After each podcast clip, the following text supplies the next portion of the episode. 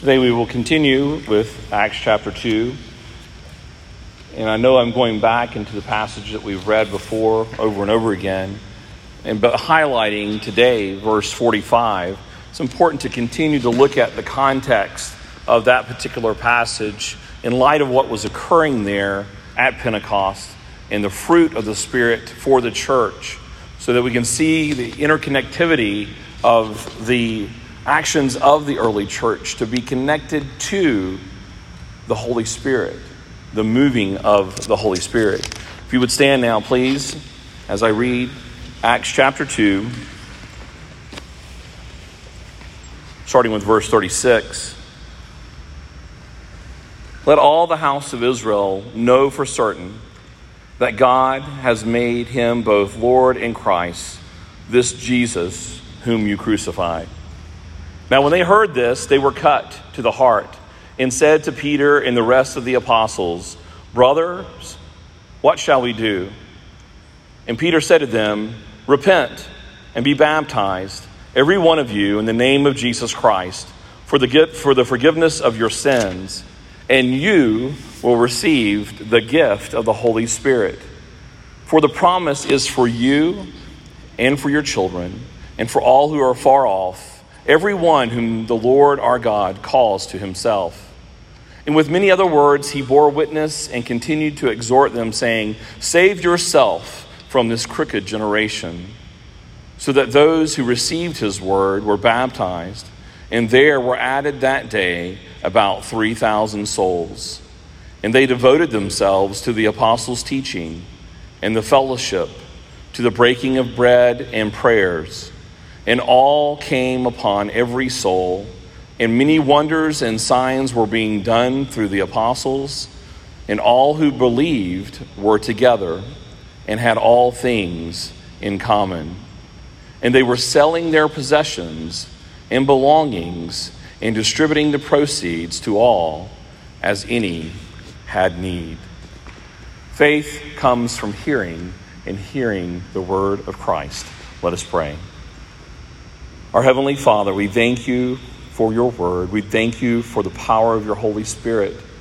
Father, bring those things before us now, that you would open our eyes and hearts to this word, that we would respond, that we would understand the power of the Holy Spirit and what it looks like when the Holy Spirit is moving among us. Convict us where we turn away and where we are not in awe of his work, and convict us where we are not responding in faithfulness to this very calling of your word. Fill us with your Spirit. Fill us with repentance and faith, and fill us with the fruit of your work. In Jesus' name we pray. Amen. You may be seated. That would be kind of mean to make you stand the whole time.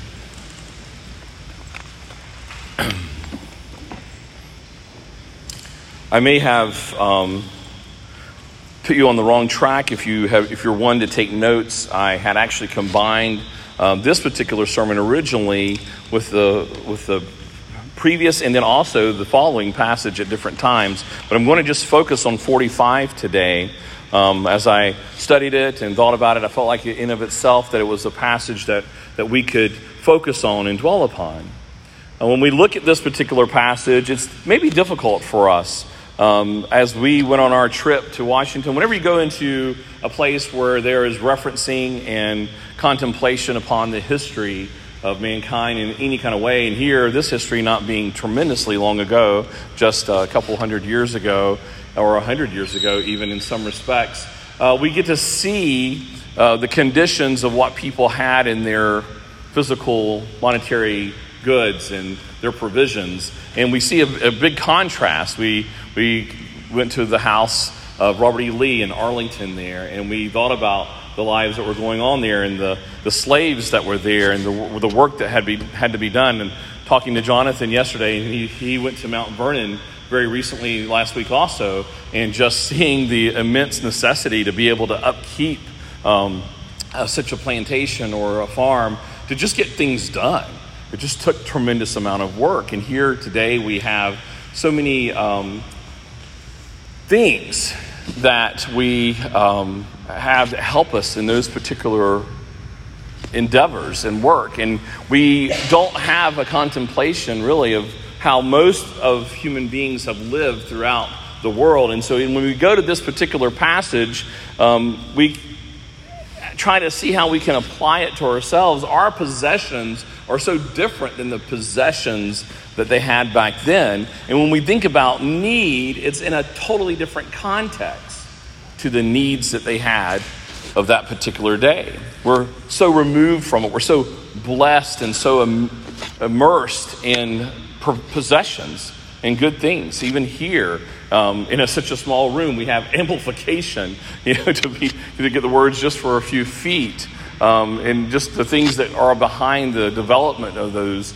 Um, people would be amazed at one that we would even need it, but but we have a gym, and what's this gym for? And what's going on? There's so many unique things that we have, that to try to get our minds back to this, and then to come back into modern day to see how it would be applied. There's a challenge there for us. There's a challenge for us to see what is a need and what we think of as a need then and a need now. But before we get caught up in that, it is more important for us, as I mentioned, prefacing going into this particular sermon, that we understand the economy of how God operates through his Holy Spirit in the church. That this is a component that is interwoven with God's people being devoted to his word, being devoted to the fellowship and the sharing and the participation in the life and discipleship of one another. It is a component of people praying and feasting and obeying the Lord and remembering him through their feast. And it is a component of recognizing God's all and how he is going to work and continue to work, how he has worked in the church, that he works through our possessions and our response to one another's needs.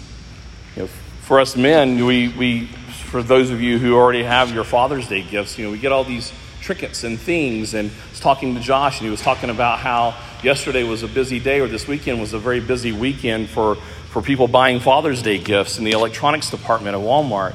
You know, just all these things that we have. It's difficult for us to understand sometimes how we can apply ourselves in that way. We can think about getting together and being in the Word. We can think about praying and feasting. But how today, how can we be faithful or more faithful in this particular example and admonition to us, and example of God's work in the fruit of people sharing their possessions? So I've got four things, and they're going to, I'm not going to be going through them chronologically today. So if you if you're trying to find out what the pace of the sermon is, it's going to be more interwoven. But four things that we need to highlight through this passage and then the interrelated passages in the scriptures that are a part of the reality that we must have as a foundation as we endeavor to be faithful to this calling of the church, to bear forth these fruits through our possessions. One, the first thing is, is that we need to remember that everything belongs to God. That's everything. And every glorious component of everything that is in this world. That means the glory belongs to God. Solo gloria. He alone is to receive gloria, glory in all of things. And that doesn't mean just our possessions of physical things, but also our possessions of spiritual gifts. Again, this is a working out of the Spirit's impact on the church. The things that are going on here with their things are participations of that work, but also representations of all of the gifts that God gives us. Everything belongs to God, particularly the glory of things and gifts and abilities. Secondly, personal property and gifts belong to persons under that umbrella of all things belonging to God. Now, that can be difficult for us to understand, but that is something that is clear as we look at the examples in Scripture. If you want to look at it this way, personal property is for persons or belongs to persons for a purpose to bring glory to God. But it is personal. It is a gift to individuals. We see how God gifts people even distinctly. We see it in the parable about the talents. We see it in the offices of different types of ministry. We see it in the gifts that people have in ministry, from being able to have discernment, to being able to preach, to being able to teach, to being able to have hospitality. All of these things, and often those things require a physical possession of something, but they are personally given to us for a purpose that is for God's glory. So personal property, it belongs to people, to personal people, to individuals for a purpose. Third, God's people belongs to God. So again, another umbrella of understanding that as we think about who we are and those gifts that are given to us, everything that we have is for God. It belongs to Him. We do not own anything apart from Him. And then lastly, God's people belong to one another for His own glory. We're interwoven. If you look at that, you'll see the summary of the law built into that. To love God with all of your heart, mind, soul, and strength, and to love your neighbor as yourself. You have this connectivity, and it's wrapped up in our things. So I want to first go back to a passage I mentioned last week, and remembering that everything belongs to God, and all gifts are from God. In James one, verse sixteen, it says, "Do not be deceived, my beloved brothers. Every good gift and every perfect gift is from above, coming down from the Father of lights, whom with there is no variation or shadow due to change.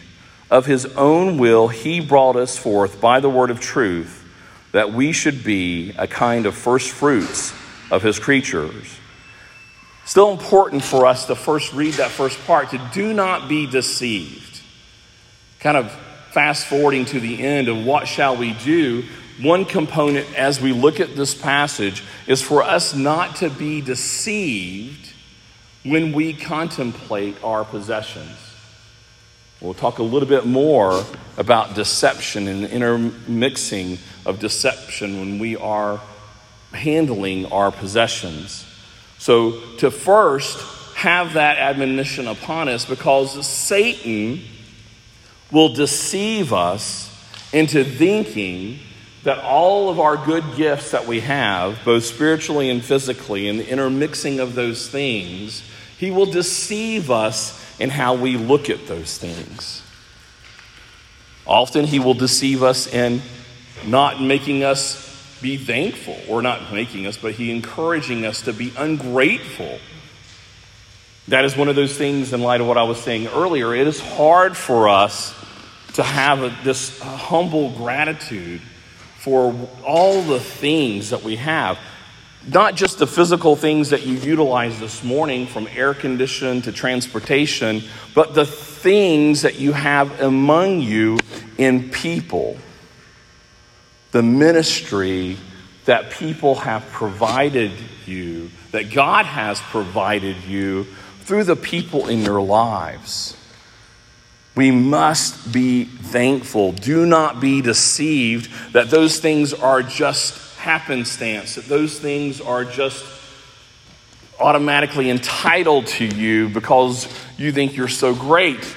We have a tremendous blessing from God in all of the good things coming down from the Father for His purposes of glory, but that we would be first fruits, that we get to be the first fruits of God's glory by being participants in those blessed gifts. But I want to go back, and I feel like, you know, these sound nice and trite. You know, we know that, you know, God, thank you for our food. Thank you for our home. I thank you for my family. I thank you for my church. Thank you for our nation. Those are all good things, but we really need to understand it in the context of this particular passage of how powerful it is that God uses the gifts of the Holy Spirit in physical and spiritual things to fulfill what he has promised in and through his Son and Spirit. If you have your Bibles, I really encourage you to turn to Haggai chapter two, starting with verse one. I want to look at the prophecy of the coming glory of God's temple and what it says and the component that's there, and look at what it says about things in context to the promise of the coming glory. Now, we're on the other side of the introduction of that glory of Pentecost, but we're in the middle of the participation of this glory. So keep that in mind. In verse one, it says, "In the seventh month, on the twenty-first day of the month, the word of the Lord came by the hand of Haggai, the prophet. Speak now to Zerubbabel, the son of Shealtiel, the governor of Judah, and to Joshua, the son of Jehozadak, the high priest, and to all the remnant of the people, and say, who is left among you who saw this house in its former glory? How do you see it now? Is it not as nothing in your eyes? Yet be strong, O Zerubbabel, declares the Lord. Be strong, O Joshua, son of Jehozadak, the high priest. Be strong, all you people of the land, declares the Lord. Work, for I am with you, declares the Lord of hosts. According to the covenant that I made with you when you came out of Egypt, my spirit remains in your midst. Fear not, for thus says the Lord of hosts, yet once more in a little while I will shake the heavens and the earth, and the sea and the dry land, and I will shake all nations, so that the treasures of all the nations shall come in, and I will fill this house with glory, says the Lord of hosts. The silver is mine, and the gold is mine, declares the Lord of hosts. The latter glory of this house shall be greater than the former, says the Lord of hosts. And in this place I will give peace, declares the Lord of hosts." Through the declaration of God and the promise of the work of Jesus Christ, in the promise of the Holy Spirit, he is describing to them in prophecy of that great hope that the manifestation of that glory will go into the temple by the Holy Spirit and will be manifested by all nations coming to him and giving forth their things to bring glory to God. What we have in Acts two is the fulfillment of that particular promise. It is the Holy Spirit filling God's people, who is now the temple of the Lord. And as that impact upon the people of God, the reaction of that is going to be nations of people coming to him and nations of people bringing their things to the Lord, to the temple of the Lord, for the glory and the work of the kingdom of the Lord.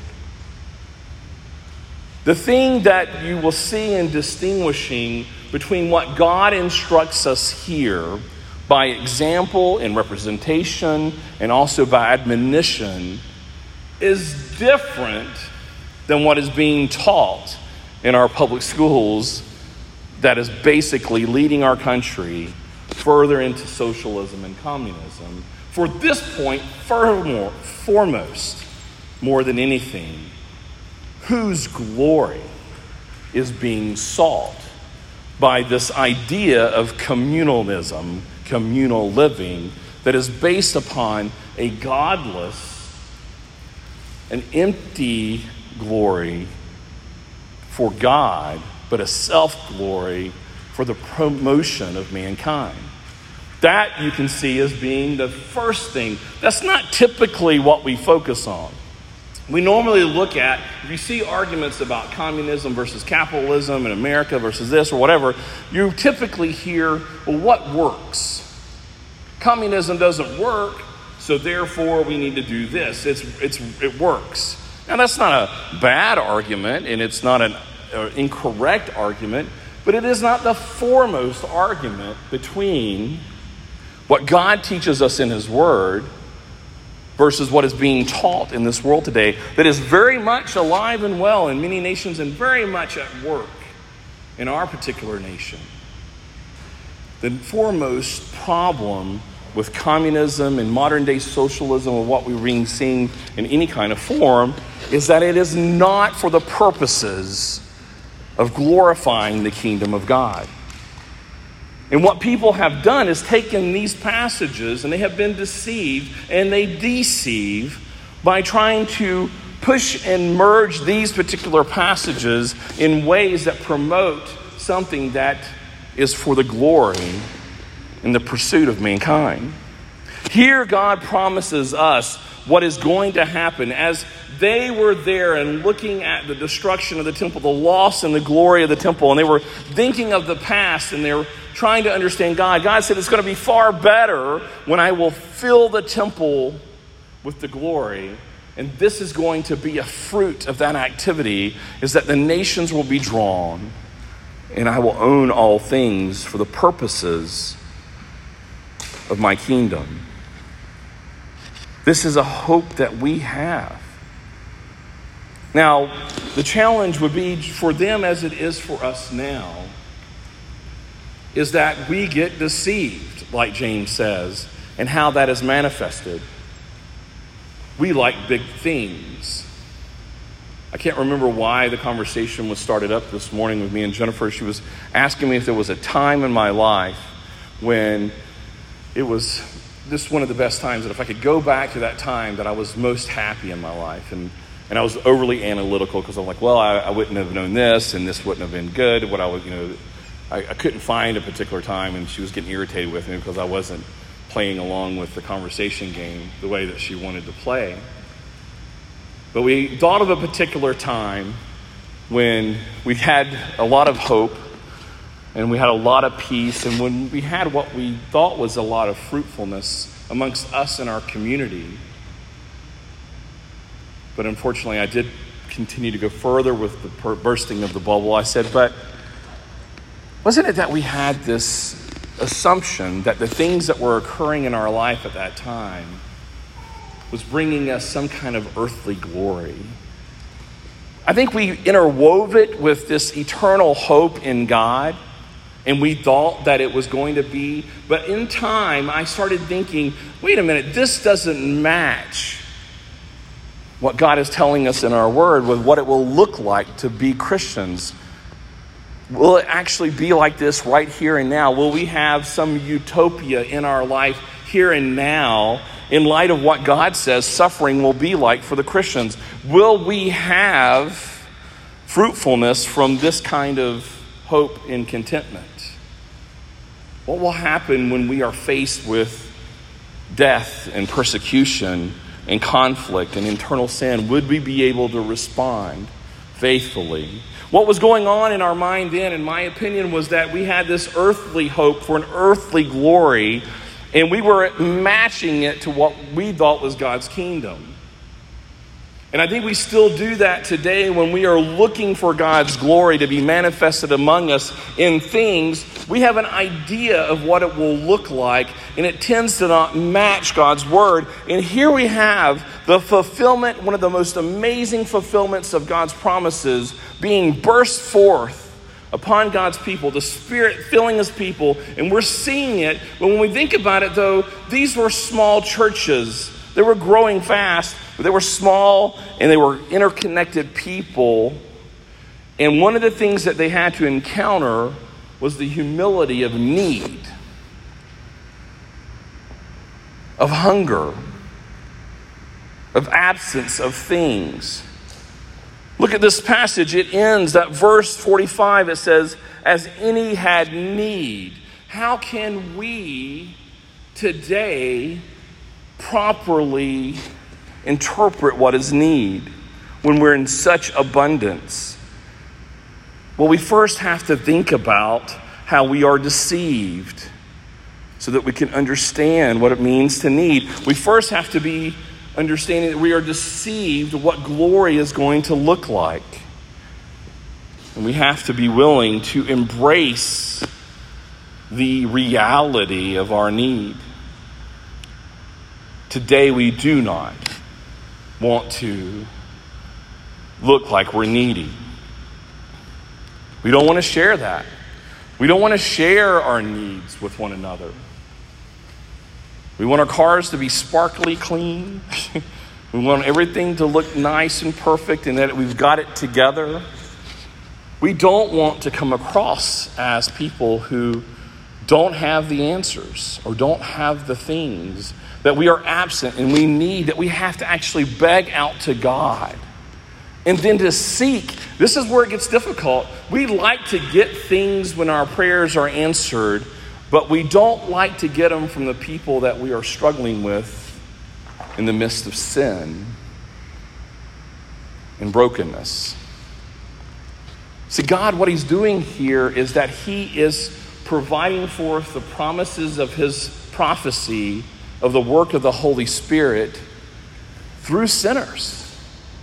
Who would have thought that he would build his temple with people that are defiled? Who would have thought that he would grow his kingdom through people who have wickedness in their heart, that need cleansing? We must, as we seek to do what the previous passage says, to as we look for the all of God, we must not only look for the needs among us, but we must reveal our needs. Now, as we look at the reality of God's blessings and where we are today, those won't look always the same from generation to generation and from one technological age of abundance to the next, but we are still very much needy people. We must have the eyes of the Lord's Spirit to be able to contemplate how we have been deceived to seek a glory in something that may have looked like something from the past or may look like something of what we've shaped in the narrative of our own head. But are we looking right in front of us to see the needs of one another?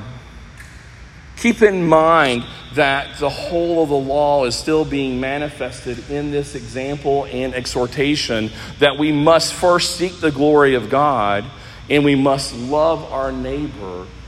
Many of us have needs that can be met through just people reaching out to one another. Some people have experiences that God has gifted them with. Some people have insight and wisdom that God has given them with. Some people have a humble circumstance of need themselves, that by going to someone else and sharing their need, they're able to lift and fill that other person's need by just opening up the door of expression of their need. That is ultimately what God is wanting to do, because when we see his ultimate plan, it's not in physical things. He already says, I own everything. He owns it all. And just like that, he could fill up every need that you have. You'll never have a bank account need. You'll never have a physical need. You'll never hunger. You can do it just like that. But what's the purpose of our neediness today? It's to draw us to him and to draw us to one another. So why would we want to pretend that we have everything filled up? We must be willing to express our own needs to be able to be in the right position to assist one another of their needs. We must remember our own need for Christ so that we can rightly approach each other and long for each other.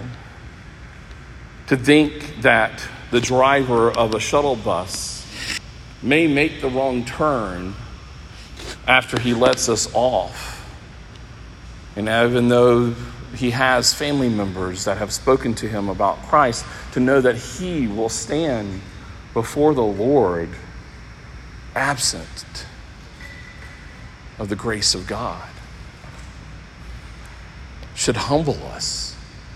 It should encourage us to seek out every single need of our brothers and sisters and every single need of those who are lost around us.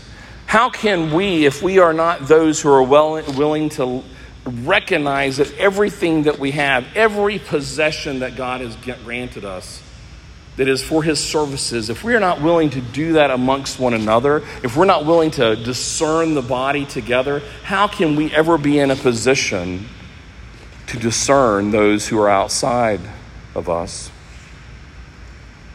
Let us continue to look about how this glory is being manifested through us in First Corinthians chapter ten and verse twenty-three. It says, all things are lawful, but not all things are helpful. All things are lawful, but not all things build up. Let no one seek his own good, but the good of his neighbor. Eat whatever is sold in the meat market without raising any question on the ground of conscience. For the earth is the Lord's, and the fullness thereof. If one of the unbelievers invites you to dinner and you are disposed to go, eat whatever is set before you without raising any question on the ground of conscience. But if someone says to you, this has been offered to, in sacrifice, then do not eat it for the sake of the one who informed you and for the sake of conscience. I do not mean your conscience, but his. For why should my liberty be determined by someone else's conscience? If I partake with thankfulness, why am I to denounce because of that of which I give thanks? So whether you eat or drink, or whatever you do, do all to the glory of God. Give no offense to the Jews or the Greeks or to the church of God, just as I try to please everyone in everything I do, not seeking my own advantage, but that of many, that they may be saved. Referencing there Psalm twenty-four, that the earth is the Lord's and the fullness thereof, the world and those who dwell in it, for he has founded it upon the seas and established it in the rivers. Who is this King of glory as it ends? The Lord of hosts. He is the King of glory. We have to encounter the reality that everything we have is for his glory. We've got to start there. We are constantly deceived, as we may even think rightly about how wrong communism is or socialism is. This is my personal property. This is my personal and private property. No one can tell me what to do with my property. Well, we've got to keep that in the context that it already belongs to God for his glory. And we are his people, and we belong to each other. So true, God has instilled us with individual gifts, but we are never to think that we are not to be held accountable to how we serve one another with our gifts. I mean, think about it. If we were in a situation where one person sitting over here, we know this person, if they could just receive an encouraging word, it would encourage them on maybe for hopefulness in Christ, or maybe even guard them away from sin. And if you can give them that word, would you do it? Now, if we heard that someone was in need of a meal, or someone was in need of help with a flat tire, we would tend to go that way. We need to look at all of those things to be interwoven and, and of the same. How are we holding ourselves accountable to the calling of what is going on in this word?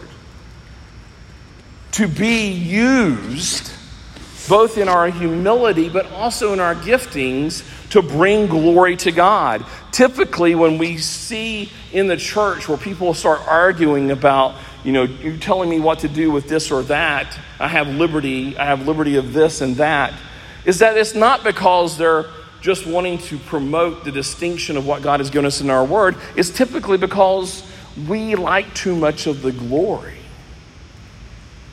that we receive by our enjoyment of those things. And I'm going back and forth and talking about possessions or our time. We don't want to take the time to have to put up with the weakness or the difficulty or the struggle that this person is going to. It doesn't match my pursuit of glory. So as we consider, what shall we do in being those who are careful to not be deceived? We can look in Acts five, and I will actually go in depth on that later, where we see Ananias and Sapphira. But I just want to highlight here in the middle of when Ananias and Sapphira was making a public presentation and assumption amongst others that they were giving their all of what they were selling or in, in, in giving up, when they were actually holding back some for themselves. Listen to what Peter says in verse three. It says, "But Peter said, Ananias, why has Satan filled your heart to lie to the Holy Spirit and to keep back for yourself part of the proceeds of the land?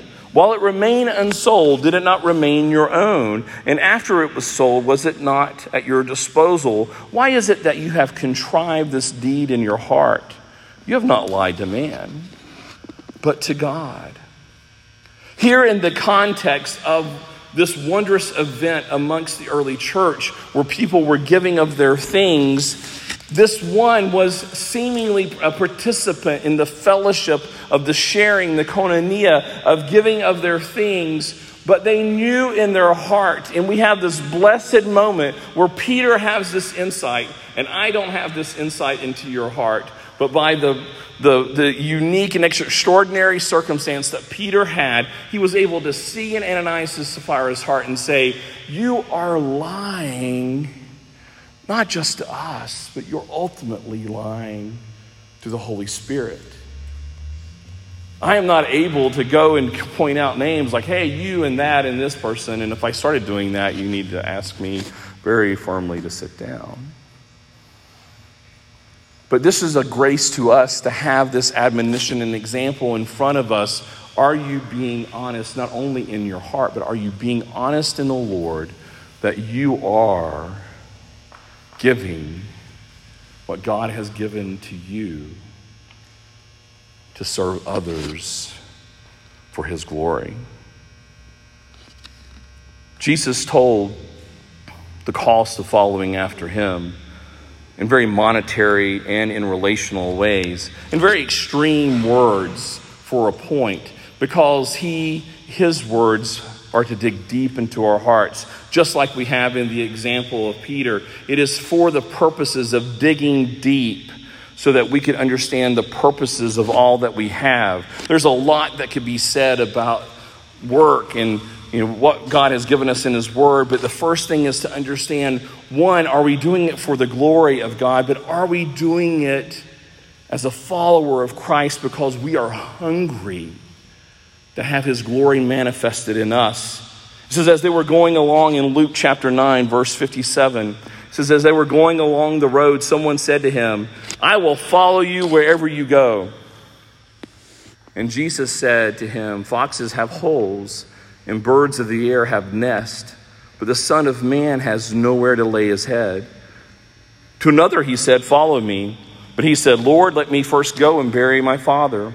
And Jesus said to him, "Leave the dead to bury their own dead. But as for you, go and proclaim the kingdom of God." Yet another said, "I will follow you, Lord, but let me first say farewell to those at my home." And Jesus said to him, "No one will put his hand to the plow and looks back is fit for the kingdom of God."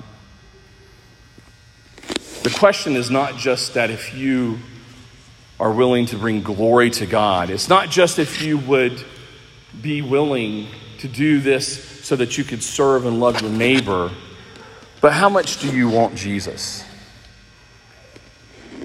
Jesus is telling them to follow him. Look at it this way. How much do you desire to have Jesus? Individually and corporately, congregation of Jesus Christ, how much do you long to have Jesus? Do you want all of Jesus? Do you want everything that he has to give to his people? Or do you want just part of Jesus? See, that's what he's getting at in these extreme circumstances. He doesn't want you to abandon loving your father. I mean, the whole, I mean, look at the prophecies. You know, the fathers and sons are supposed to have their hearts drawn to each other. He's using extreme hyperbole for a per point of how much do you want me in your life? How much do you need me in your life? That you're willing to recognize that everything you have is already mine, but that you must be in a posture, and this is why we have this personal property, that you must be in a place that for the glory to be seen, you must give it all. When you come to this table, how much do you want Jesus? You can come and you can take of this table, and you say, I want Jesus, I want these particular things. Here are my list of things that I want about being a follower of Jesus. Jesus is saying, give it all to me. That's the posture we have to have first. That's the mindset we must have first. Now, there's wisdom that comes, and as we're working together, we can begin to prioritize and understand. And we learn that in the scriptures as he's telling us that those who do not care for their own household are worse than an infidel. You know, that we have these gifts and, and these things and these abilities for the purposes of carrying out our covenant commitments to one another. But we must understand that it's all his. That anytime we seek to hold back some of it for our own glory, it is so dangerous, and that we have this gracious example on Ananias and Sapphira, that they were killed as a display, not to so people would just, oh, you're here, take all my money and stuff like that, but to be an example to us that you don't want to hold back because you can't have any of Jesus unless you want all of Jesus. You don't want to be partly clean, like you only need to clean this part of my heart and this part of my heart. You've got to be like Peter, who says, don't just wash my feet. Take it all. Take everything that we have. For those of you who say you believe, if you want to follow him, you must leave everything. Are we willing to do that? He gave everything. He gave it all. He gave up the glory. He says here that he doesn't even have a place to lay his head. He gave his whole life for you so that you would be cleansed. There's no reason for us to want to hold on to something that's going to die. There's no reason for us to want to hold on to something that has no purposes but for death. When we give everything to him, he resurrects it unto new life and makes it anew. And he gets glory from it, and we benefit in that participation. He doesn't want us to hunger. He doesn't want to leave us empty. He wants to fill us with everything good from above. Let us pray. Our Heavenly Father, we thank you for your Son. We thank you for all the many things you have given us. Father, do not allow us to have hearts that are stingy, that we would not compartmentalize what we think is yours and what is ours, what we think is our churches and what we think are our families and what is ours. Father, take it all from us, because we want all of you. We want the fullness of your forgiveness, but we want the fullness of your life. I pray, Father, that you would grant this to us according to your promise, that you would fill your temple. Take it all, Father, and give us all of Jesus. In his name we pray. Amen. Let us stand and think of all those things as we participate here in this following after Jesus in our tithes and our offerings. Let us praise his name.